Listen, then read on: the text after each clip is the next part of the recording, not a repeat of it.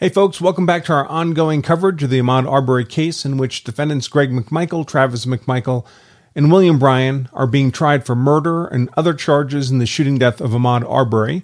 I am, of course, attorney Andrew Branca for Law of Self Defense, and today the court proceeded with jury selection or voir dire in the case with the goal of empaneling 12 jurors and four alternates. Today was the eighth group of prospective jurors put through the selection process, with each group nominally numbering 20 people. Their near term goal is to have 64 qualified prospective jurors to be distilled down to, in a third stage of jury selection, to that final group of 16, the 12 and the four alternates.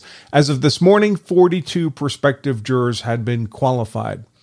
The court also began discussing with the attorneys the procedure to be used for that final stage three voir dire of that final group of 64 qualified prospective jurors.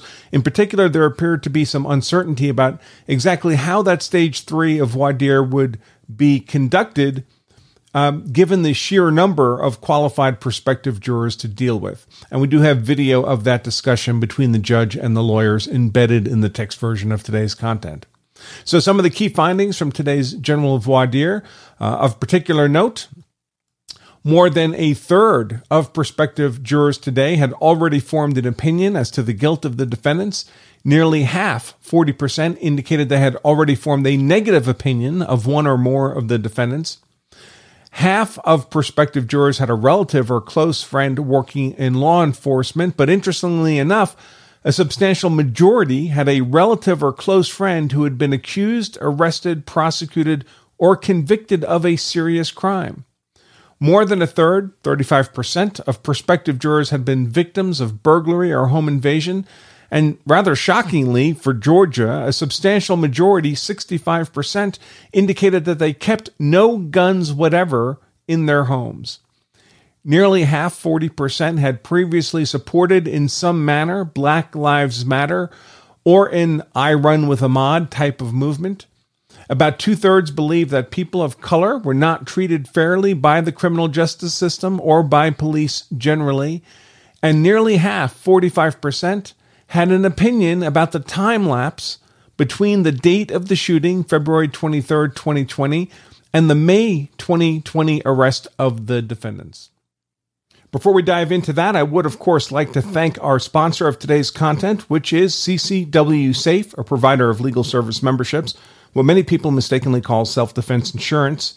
What CCW Safe does is promise to pay its members legal expenses if the member is involved in a use of force expense, and those expenses start big and get bigger fast, folks. If you've had to shoot and kill someone in defense of yourself or your family and are facing a manslaughter or murder charge, it's very easy to burn through $200,000 before you even get to trial. So if you don't have that kind of money in a mattress, just in case you're compelled to defend yourself or your family, it can be helpful to have a partner standing behind you with the resources you need to fight the legal battle the way you want it fought, as if the rest of your life depended on it, because really it does.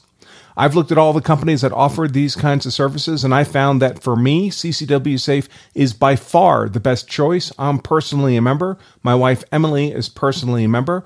Whether they're the best fit for you is something only you can decide, but I do encourage you to take a look at what they have to offer by pointing your browser to lawofselfdefense.com slash ccw safe.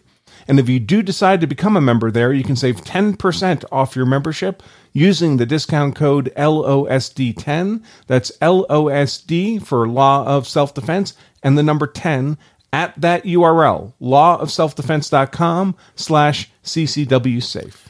So once again, today's general voir dire was a four-stage process with welcoming remarks and a few questions from Judge Walmsley, then extensive questioning uh, by Senior Assistant District Attorney Paul Camarillo, his second time on the podium during this jury selection process. He asked the substantive questions for the state, and then Senior Assistant District Attorney Linda Dunikoski um, ran through the witness list. Um, the rather extensive witness list asking jurors to raise their hands if they recognized any names, followed by more succinct questioning by defense counsel Jason Sheffield And finally, closing remarks and cautions by Judge Walmsley, after which the court recessed and transitioned into individual voir dire back in the courtroom. So, the first stage of all that, of course, is Judge Walmsley. He welcomes uh, and asks a few questions of the prospective jurors. Uh, he swears them in. He uh, thanks them for their service and such things. Uh, he only asked them four questions, so I'll share those directly with you here. He asked if they're related by blood or marriage to any of the defendants or to Ahmaud Arbery. None of them were. He asked if they formed an expression uh, or an opinion as to the guilt or innocence of the accused, and seven of them indicated they had. He asked them if they had any prejudice or bias in mind, either for or against the accused. No one did. And he asked kind of the same question in the negative context if their minds were not perfectly impartial between the state and the accused, and no one said that was the case. And at that point, he handed over general voir dire to the state in the form of senior ADA Paul Camarillo, his second time on the podium again, uh, and senior assistant district attorney Linda Dunikoski. So they divided the workload by having Camarillo ask the 80 some questions uh, for general dire of this prospective group of jurors. Uh, after which, senior ADA Dunikoski stepped through the lengthy witness list and asked jurors if they recognized any of their names. I'm not going to step through all 80 questions nor the witness list, but we do have the video of that questioning embedded in the text version of today's content. When the state had wrapped up, they turned voir dire over to the defense in the form of defense counsel Jason Sheffield, who once again conducted the general voir dire for the defense as a whole, although technically speaking, he represents only Travis McMichael. Uh, as usual, his questions took about 15 minutes. There were about 20 of them. Again, I won't step through these individual questions here because it would just be too time consuming. But once more, we do have the video of this questioning embedded in the text version of today's content. After the defense was done, they turned things back over to Judge Walmsley for his closing remarks and the usual cautions to the jury don't talk about the case, don't research the case, don't watch media about the case, don't go to the neighborhoods involved. Um, don't let other people talk to you. If anybody tries to do that, inform the court and so forth. And that ended General voir in the jury assembly room and the court recessed to transition to individual voir dire in the courtroom itself. Unfortunately, that's broadcast, but without audio, so there's not much use to us uh, watching that. So naturally, we don't. Okay, folks, that's all I have for all of you today on these general voir dire jury proceedings. Remember, if you carry a gun, so you're hard to kill, that's why I carry a gun, so I'm hard to kill. My family is hard to kill. Then you also owe it to yourself and your family to make sure you know the law so you're hard to convict.